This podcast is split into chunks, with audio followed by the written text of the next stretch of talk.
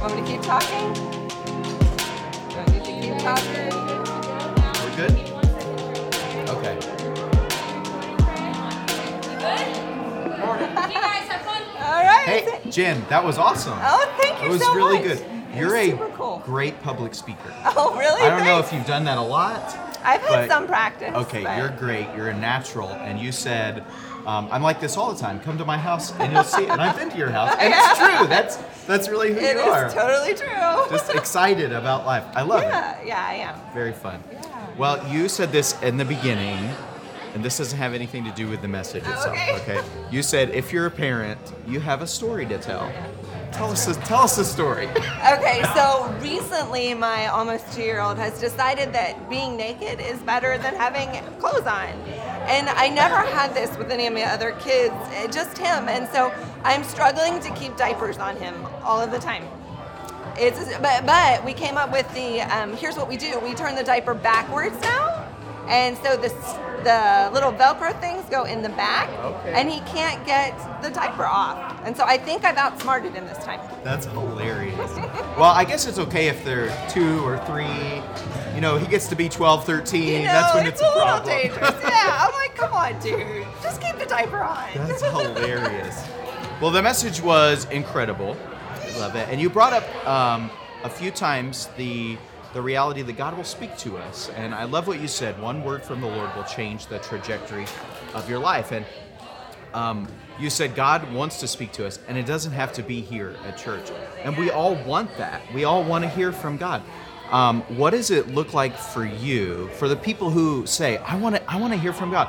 How do I do that? How would you tell someone, "This is what I do to hear from God, and this is how God speaks to me"? Sure. So some years ago, I was reading a book, and um, they were talking about the way that you hear the Lord, and not everybody hears the Lord the same thing, and it, the same way. And it's not a weird thing for me. I love to uh, listen to. I turn on worship music sometimes. Sometimes I simply will just be quiet. I'll just sit down, and all of a sudden the Lord's like, "Hey, I love you," or "Hey, I care about you," or "Hey, I know you're struggling in this area," and and it's just like these still small thoughts that come in. This voice that it's not an audible voice, but it's just simply, "God, you're so good," and then he, it's like he has that open door just to bring a hope, and he just starts speaking. Sometimes it's scriptures, sometimes it's worship songs, um, sometimes it's just, "Hey, the sky is amazing," and, and he created it for me. I mean, it really is that simple. That's awesome. It's not, it's not as hard as we, as we try to make it. Is it? No, it's not. And you don't have to be a scholar. That's what I love. I mean, some people can go out in nature and they're just overwhelmed with uh, with creation that they're like, "Wow, God, you're so good." And then that leads to really this conversation with the Lord. That's beautiful. Well, you said during your message that there was a long time between the promise that God made to Abraham, hey, you're going to have a son. And years go by and the promise is not fulfilled. And so they end up making their own plans. Sarai says, why don't you take Hagar and have a child with her? I heard somebody say one time that God will take forever to do something real quick. And I That love that. true. Yeah. So how do we how do we in the midst of waiting for God to fulfill his promises, how do we keep from pulling a Sarai Sure. and taking matters into our own hands? Yeah, you know, I'm not the most patient person that there is, and I struggle with trusting God in the in between. And I really think that that's what Sarah was doing. Sarah, she was, you know, God had given her this promise, and when we like it to happen right now, God's like, I just want you to trust me. And I feel like God in my life has challenged me to trust him in those areas. Maybe he hasn't spoken about that specific promise in a long time, but he wants to, and I just need to kind of position myself to hear him and then trust that he's good. His character cannot be changed. He is a good God. He's a faithful God. He is a God of promises. And when you understand about the character of God, his character can't change from his name. Like they're intertwined. It's who he is. He's faithful. And so if I believe that he said this to me, then I just need to trust that in the process he's doing something really cool in my life. And I have seen him do it time and time again. And a lot of times he's like, Jen, I really want this part of your heart. And he like just wants to shape it more. So I would say just trusting the Lord. And it's easier said than done. Yeah, yeah, for sure, for sure is, and especially when, like Sarai, you've had a lot happen that you didn't expect, and the angel comes and he says, "Where have you been?" Where are you going? She can't answer the question where She you're can't, going. Because she doesn't know where she's going. She's like, I don't see what tomorrow is for me. I don't even know if there is a tomorrow. And so I really feel like she was in that state. I mean, she went to the wilderness. Who goes to the wilderness? Um, I wouldn't, pregnant at that. I mean, Yeah. come on. When I'm pregnant, I want to be home on my couch eating chocolate and ice cream all the time. But she runs to the wilderness. It's almost like she says, I'm not going to live. Right. Anyway. I've kind of given up Yeah. all hope, and God sees her. And it's the first time that we see in Scripture where the angel of the Lord meets someone, and let alone a woman, Mm. which I thought, God, you you love us. I mean, you love men too, but Yeah. you love us. Yeah, that's so awesome. Yeah, so how do we keep going when we don't know where we are going? And God is that good that He meets you in those moments, and He's like, "Here's a word for you today, and here's this for you for tomorrow. But I, I need you to come back and still spend time with me because I want to continue to speak. You know, because sometimes He gives us those words that really are just for that moment and that time because He wants that ongoing relationship with us. So good. You you brought up some of the different names of God from the Bible, which I thought was really cool. And that's not, not something we hear of a whole lot, that God was called by different names throughout the Bible that meant different things to different people in the moment. You mentioned some of them. God is our provider, God is our healer, God is the all sufficient one. And then you mentioned his name, Jehovah Nisi, the Lord is my banner. What does that mean? That he's my banner? So for me, I think about my life, and I want a covering over my life. I want the Lord to bring provision, um, and I, I want Him to bring sustenance to me, and, and just that un- encompass. You know, I like to describe it as my husband is the head of our household, and it's not this some archaic I submit to him, whatever. It's this God, I trust you and my husband, and I really feel like this is important for me and for other people who are married that I trust the Lord and my husband because my husband goes to the Lord, and so God, God has just kind of orchestrated that the Lord is the is the covering, but then Josh is the covering for us as well. And as I submit to the Lord and honor and submit to my husband, there's just this beautiful banner that is over us and our family. And I really believe that that's why God, His favor is on our family. Like I'm His kid, like, and I know that, and I know that I'm special, and I, I'm not trying to be haughty, but I know I'm His kid. That's so awesome. I love it.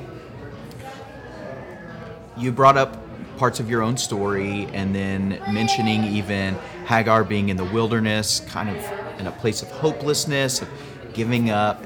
How does a person sort through all of the hopelessness and brokenness to come to a place where you actually can find hope in God?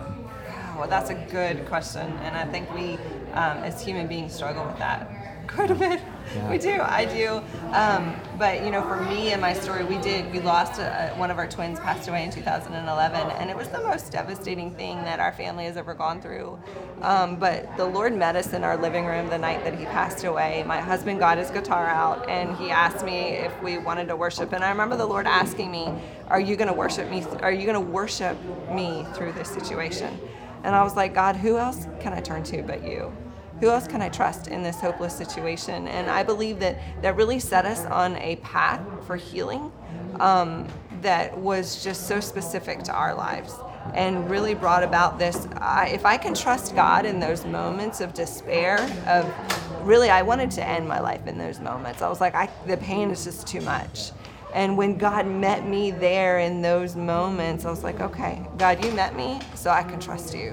And it really just did some inner healing and work in my life that God continues to heal me of. You know, He continues to speak about the loss of our son and how, um, you know, we always said, God, if you can take this, use it to bring people to you.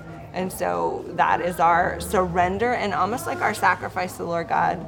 Here's our story. Bring people to the saving knowledge of Jesus that they can find hope. That's so good. As you say all that, and say you found hope in God by worshiping, I, I can't help but wonder. Typically, when we worship Him, we think of all the good things about Him. How do you find good things In when? Yeah. How, what do you- Oh gosh, so it was my husband had written a bunch of worship songs and and it was really cool because throughout our whole process like both of us would have these words from the Lord and there were this worship song that my husband had written years before, and the Lord brought it up in those moments. If I can be honest and, and, and vulnerable, the Lord brought it up, and my husband was like, Do you want to worship to this song? And I'm like, Okay. And it talked about going through the fire and how God is there, going through the flood and God is there, going through things and the Lord is present in those moments.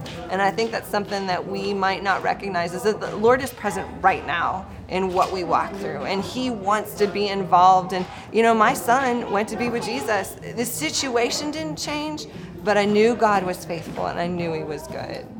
I, I just i knew that. I, really i didn't have any other place to go. I mean what else was i going to do you know? And so i kind of had to choose to trust the lord.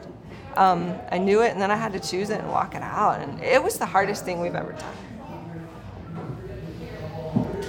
thank you for sharing that because that that is really healing for people to be able to hear that you can hang on to God in the most desperate moments. You can. I think that's when there. the beauty of His character comes out, and I'm able to see that it's not me. It's it's it is Him picking up His people because He loves us and breathing hope into our souls because He's like, I got a plan. It's like, just hold on. I got a plan for all of this. Yeah. It's so good. You wrapped up your message with Isaiah 43, 18 through 19. And the version I'm reading in the Bible read it this way Do not dwell on the past. And that just screamed at me. And, and you said that in the beginning of your message, like God wants to speak to you today. And that screamed at me. And I know that that has to be the case for multiple people. There was a moment here or there all throughout the message where God spoke people and he spoke through you and i'm just so appreciative of that. It was so good. Thank you so much for letting god use you that way. It's, i love it. I love that god is real and he's alive and he work, he just loves his kids. Like i wish everyone could understand that you are his favorite. Like you absolutely are a favorite of the lord. So awesome. So good. Well absolutely. i i admire you a lot. I true story, on more than one occasion have said out loud, I want to be like Jen when I grow up. well, thanks. So I do. So thank you for Absolutely. for serving the church. It was awesome. It was awesome. Thanks. thanks.